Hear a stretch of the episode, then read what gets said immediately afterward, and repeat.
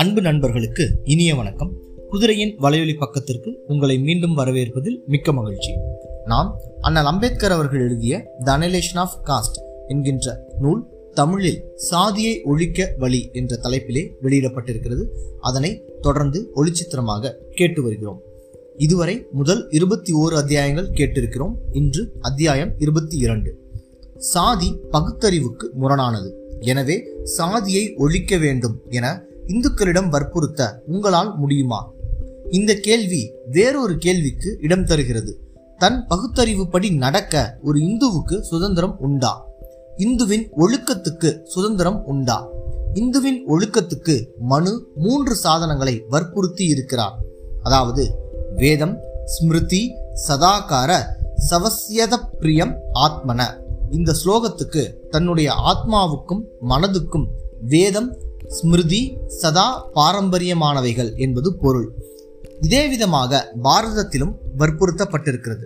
அதாவது எந்த பார்ப்பனன் தர்க்க சாஸ்திர பலத்தை கொண்டு உன்னுடைய மூலத்தில் அவமதிப்பு கொள்கிறானோ அப்பேற்பட்ட வேத நிந்தகன் சாதுக்களால் நாஸ்திகன் என்று பகிஷ்கரிக்கப்படுகிறான் என விதிக்கப்பட்டிருக்கிறது. இந்த விதிப்படி வேதங்களையும் ஸ்மிருதிகளையும் பகுத்தறிவு படி ஆராய்ச்சி செய்வது தடுக்கப்பட்டிருக்கிறது. வேத மூலங்களுக்கு பகுத்தறிவுக்கு ஒத்த பொருள் கூறுவது நாஸ்திகம் என்று கண்டிக்கப்பட்டிருக்கிறது. அதற்கு தண்டனை சமூக பிரஷ்டமே. எனவே வேதங்களையோ ஸ்மிருதிகளையோ ஆதாரமாக கொண்ட எதையும் பகுத்தறிவு படி ஆராய்ச்சி செய்யவே கூடாது. வேதங்களுக்கும் ஸ்மிருதிகளுக்கும் முரண்படுகின்ற விஷயங்களிலும் கூட பகுத்தறிவு படி முடிவு செய்யக்கூடாது என்று தடுக்கப்பட்டிருக்கிறது. இரண்டு ஸ்மிருதிகளுக்குள் அபிப்பிராய பேதம் உண்டானால் இரண்டுமே சரி என்றே மதிக்கப்பட்டிருக்கிறது. அவற்றில் ஏதேனும் ஒன்றை பின்பற்றலாம். அவ்விரண்டிலும் எது சரி என்று ஆராயவே கூடாது. இதை மனு பலமாக வலியுறுத்தி இருக்கிறார். ஸ்ருதிக்கும் ஸ்மிருதிக்கும் அபிப்பிராய பேதம் உண்டானால் ஸ்ருதி அபிப்பிராயங்களையே பின்பற்ற வேண்டும். இங்கு கூட இரண்டிலும் எது சரி என பகுத்தறிவை உபயோகப்படுத்தக்கூடாது. ஆகவே எந்த விஷயத்திலும் ஸ்ருதிகளையும் ஸ்மிருதிகளையும் இந்து மீறவே கூடாது. ஸ்ருதி ஸ்மிருதிகளின்படியே அவன் நடக்க வேண்டும். சாதி அல்லது வருணம் வேத ஸ்ருதி ஆதாரம் வேத ஸ்ருதி ஆதாரம் பெற்றது. எனவே பகுத்தறிவு படி அந்த ஆராய்ச்சி செய்யவே கூடாது. அவ்வாறு ஆராய்ச்சி செய்ய வேத சாஸ்திரங்கள் இந்துக்களுக்கு சந்தர்ப்பம் அளிக்கவில்லை.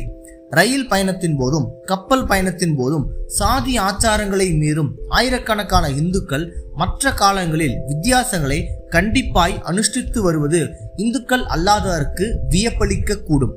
இதனால் மனிதனுடைய பகுத்தறிவுக்கும் கூட விலங்கு பூட்டப்பட்டிருப்பதை உணர்ந்து கொள்ளலாம். மனித வாழ்க்கை பொதுவாக வழக்கத்தை தழுவியது, ஆராய்ச்சி செய்து உருவாக்கப்பட்டது அல்ல. சரியா தப்பா என்று ஆராய்ச்சி செய்து எவரும் எதையும் நம்பவில்லை. நெருக்கடி ஏற்படும் போதுதான் சரியா தப்பா என்ற உணர்ச்சி உண்டாகிறது. ரயில் பயண ரயில் பிரயாணமும் கப்பல் பிரயாணமும் பொதுவாக ஒரு ஹிந்துவின் வாழ்நாளில் நெருக்கடியை உண்டு பண்ணும் தருணங்கள். எனவே அக்காலங்களில் சாதி ஆச்சாரங்களை எப்பொழுதும் பின்பற்ற முடியாததனால் சாதி எதற்காக என்ற கேள்வியை அவன் இயல்பாக கேட்டு நிர்ணயம் செய்ய வேண்டும். ஆனால் அவன் அப்படி செய்வதில்லை.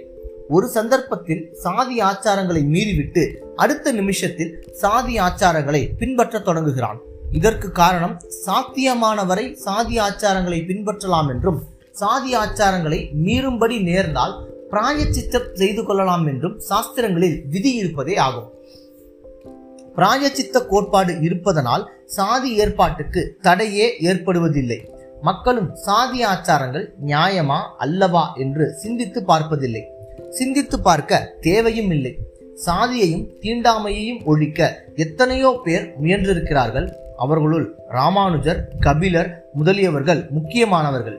அந்த சீர்திருத்தக்காரர்களை பின்பற்றும்படி இந்துக்களை கேட்க உங்களால் முடியுமா? ஸ்ருதி ஸ்மிருதிகளுடன் சதா சதாச்சாரத்தையும் ஒரு பிராமணனா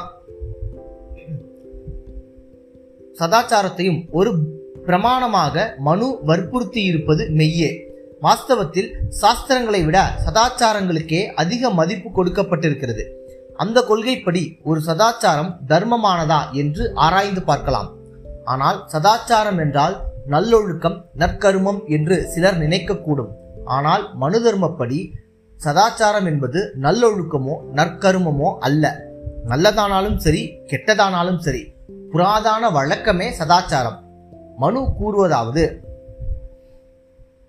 யஸ்மின் தேசைய ஆச்சார பாரம்பரிய கிரமாகத வர்ணானாம் சில சர்வேஷ் சர்வேஷும்ச சதாச்சார உச்சயதே.